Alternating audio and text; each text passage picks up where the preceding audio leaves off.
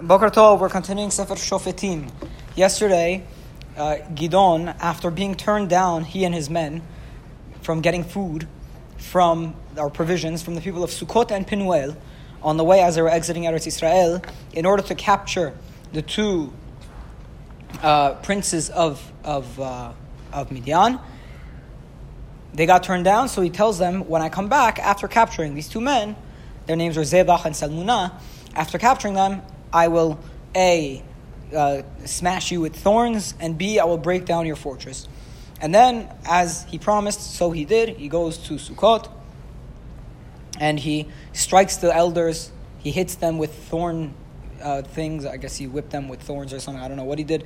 And then in, in the seventeenth pasuk, he uh, destroyed the fortress or the stronghold of Pinuel, which makes sense because, as we said, the reason they had the brazenness to say we don't need your help, Gidon, because they felt secure. So it's like, okay, you feel secure enough that you don't feel like you need my help. Well, now you won't feel secure because I'm going to break your stronghold. So he did that to them. Pasuk 18. Now uh, that that topic is over. Now Gidon turns to these men, these two princes of Midian. They're still alive. He captures them alive, and he turns to them. And apparently, when Zebach and Salmunah were either running away to the eastern side of the Jordan River, or if they had been there from before, there were some people that they had captured. And Gidon, and we didn't hear about those people that were captured, but Gidon, you just have to assume that, that, that this is a part of the story that happened, that they had captured some people, and now Gidon is going to, ha- is going to discuss, is going to ask them, what did they do with those Jewish people who they captured? Or who they killed. So he says to Zebach and Salmunah, He said, Where are those people that you captured and killed in Tavor?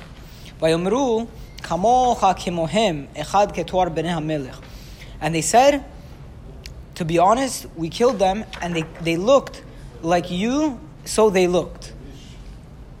Uh, the same, they were, you were like the, the face of the king. Meaning, they go to Gidon and say, and he says, you killed, you killed some of our people. And they said, yes. And to be honest, they kind of look like you, Gidon. Oh, so you mean like they're threatening Gidon? No. And then Pasuk Yotet, Vayomer, Ahai b'nei mihim. Gidon says, that's because they were my brothers, sons of my mother. Meaning, the second they said they looked like you, Gidon said, yeah, I know, you must have killed my brothers, because my brothers live there, and they look like me. So if they said they look like you, then, then he, they must be referring to my brothers whom you killed. So he says, you killed my brothers? If you would have kept my brothers alive, I would not have killed you. But now that you killed my brothers, your death is near. So he says to his son Yeter, he says to him, Kum harogotam, go and kill these men, Zevach and yare ki odenu na'ar. But he did not remove his sword to kill the men, for he was scared because he was still too young. He was too young. To, He was like a said, go kill him. he He's an 11 year old kid. You can't. The 11 year old kid is not going to have. Uh, he's not going to be confident enough to put men to death. So he was too scared to do it. Vayomer Zebach v'Salmunah. So Zebach and Salmunah go to Gidon. They say, "Kumata ufga banu. You should strike us. Ki chaish gevurato. Because, like a man who has full strength. Zebach. So Gidon gets up and he strikes Zebach and Salmunah. And then he takes like the, the chain necklaces that were on the camels. So what's going on in this whole piece? What's, what's, what's interesting about it? So the discussion we've been having so far about analyzing Gidon and his character surrounded the discussion of to what extent is Gidon a king. So on the one hand, we know from the battle that he only gathered a small portion of Israel. So if he gathered a small portion of Israel, that means he's not really much of a king. On the flip side, on the flip side, he when he sees that some Jews in Sukkot and Pinuel are rebelling against him or are not giving him provisions, he sees that as rebelliousness that's deserving of punishment. The kind of rebelliousness that would you would owe to that would cause deserve punishment if it was done to a king. Whenever he asks these people Zebach and Salmunah, he says, "What happened to those people that you killed? Wh- wh- What did they look like?" They said, "They looked like you, they had the face of the son of kings. So Zebach and Salmunah, they're calling Gidon, they seem to be hinting that, that he he's is like a king. And then, lastly, when Gidon wants to put these men to death, he gives the sword to his son, or he asks his son to pull out his sword and kill them. Why is that a kingly? That is almost like he's preparing his son for leadership. I'm preparing my because monarchies pass uh, hereditarily, so he sees some hereditary requirement of preparing his son for for the role of leadership. So that's another thing that seems to be him acting like a king. So on the one hand, we know Gidon is not a king. On the other hand, he's acting like a king. So we're going to basically conclude. I'm going to give you the answer now that Gidon, and this is what I read in Rabbi Maruf's commentary on the on the Navi. It seems like Gidon has all of the trappings of kingship without kingship itself.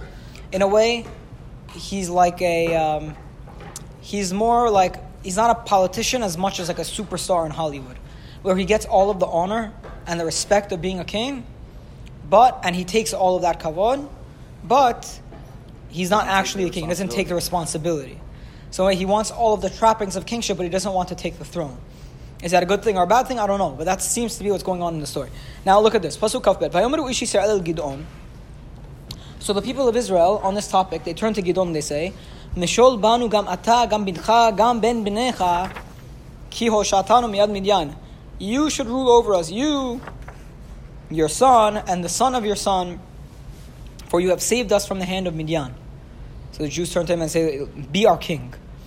Gidon. Shol ani. Gidon says, I'm not going to rule over you. And my son will not rule over you. Adonai. God is your ruler. So Gidon, maybe for religious reasons, turns down the request to become king. He says, No, we don't have kings in Israel. We have God. God is our king. God will rule over you. Pasuk Gidon. Then Gidon asks of the people, Though I will not be your king, I do ask one favor. I'm asking you a favor, and each person should give me the nose ring that he took from the spoils. Because the Midianites are a sect of, of uh, Yishmaelim, and Yishmaelim all wear nose rings. So when they killed them, when they beat them in battle, all the Jews had a lot of nose rings amongst their spoils. Pasuk kafet, vayomeru naton titen, vayifresu et hasimla, and they said, for sure we will give. And then they opened up a, you know how they do it at Brit Milah sometimes, and they want to give money to like the, they, they open up like a talit, and then everybody like dumps money into it. You ever seen that? So they did the same thing. So they opened up a, like a like a, a cloth, and everybody threw their nose rings into it that he got from the spoils. Vahi mishkal nismei zahav. The weight of the nose rings that he requested was 1,700 gold pieces. Levad mina saharonim, besides for those golden necklaces that he took from the camels. Ve'anetifot, and this is another type of jewelry. Uvigdeha argaman, and the, and the scarlet clothing. No, scarlet, it's not scarlet, it's uh, argaman is purple, right? Um, the, the purple wool, right? How do they translate Bigdeha argaman? Um, nose ring. 26. And the purple wool garment. purple wool. Um, Ulvad Mina Anakot Asher Malim, and besides for other necklaces that were on the necks of the camels. So Gidon amasses a lot of wealth here, and he, he, he collects this tax from the people of the nose rings, besides for all of the other nice vestiges they got from battle. This could be another thing, like Gidon is turning down the kingship, but then he's asking for a lot of money, or that, or he, there, He he's didn't ask for himself. He didn't ask. Oh, right, he's not asking for himself. Well, look what he does. Look what he does. Look what he does. Pasuk of Zion. Vayasoto Gidon le'ephod. Gidon took the gold pieces and he made it into a golden ephod, like a golden uh, garment. Vayatsegoto be'iro be'ofra. And he put this golden garment, this like, I guess you could call it like a, a statue of gold that in the, in the form of a garment. And he put that gold shrine, we'll call it, in his city, which is in Ofra, which is in Menashe. Vayiznu chol Israel harav sham, and all the Jewish people, they were they were seduced into from from that golden statue. Vahi legidon v'tol mokesh.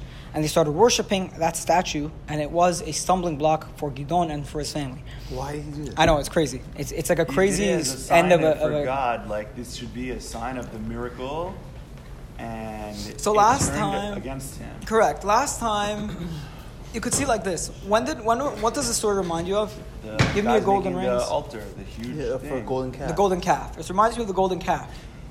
You're talking about the story of Reuven, Gad, and Asher. Yeah, they made something as a sign for. Listen, God is still with Correct, us, and it correct. turned horribly wrong. Uh, yeah, but we didn't we didn't come across that yet. I don't think we're gonna see it. I think it happens like Divrei. I mean, but but um but the, the real thing that this resembles is the golden calf. Even the, they asked for the same even Uh, nose piece, rings. the nose ring. The nose ring Aaron also asked for. So he's asking for the nose ring. Gidon's asking for the nose rings, and it turns into people start worshiping this. Gidon turns it into an ephod, a golden mm, uh, piece of clothing, tunic. He puts it in the city, and people start worshiping it. Aaron turns it into a calf, and people start worshiping it. How do you worship him? So what's the idea? So why did Aaron do that? So they did it when there was a void in the leadership. When they felt that Moshe was not coming down, they said we need another means of connecting to God.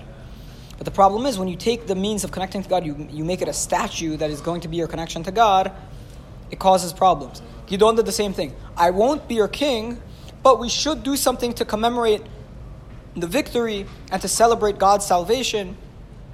Let's make a statue. Same thing that Aaron did. I, there's a void in the leadership, but at least let's have a means of connecting to God or thanking God. And he makes it, and people stumble. So another thing, problem, another thing is that he puts it in his own city. He puts this, he put this golden uh, uh, is he gonna tunic. it, he put it in his own city. They could put it in Shiloh. But it's But what's because in he, did the conquering. He's, it was supposed to I, I like know, but it's also it's, it's it also seems like Gidon is t- he the same. He's taking the pride of the of he's taking the grandeur of being king without actually just without assuming the kingship. There, it's, it's a bit nuanced the way he's behaving. On the one hand, he behaves like he's a king. He punishes dissent like he's a king. But when they tell him, be our king, he says, no, God is your king. And act like it. You know, so Gidon is a bit of a tricky character. I can't really put a finger on it. But, but those are elements that you could see in him.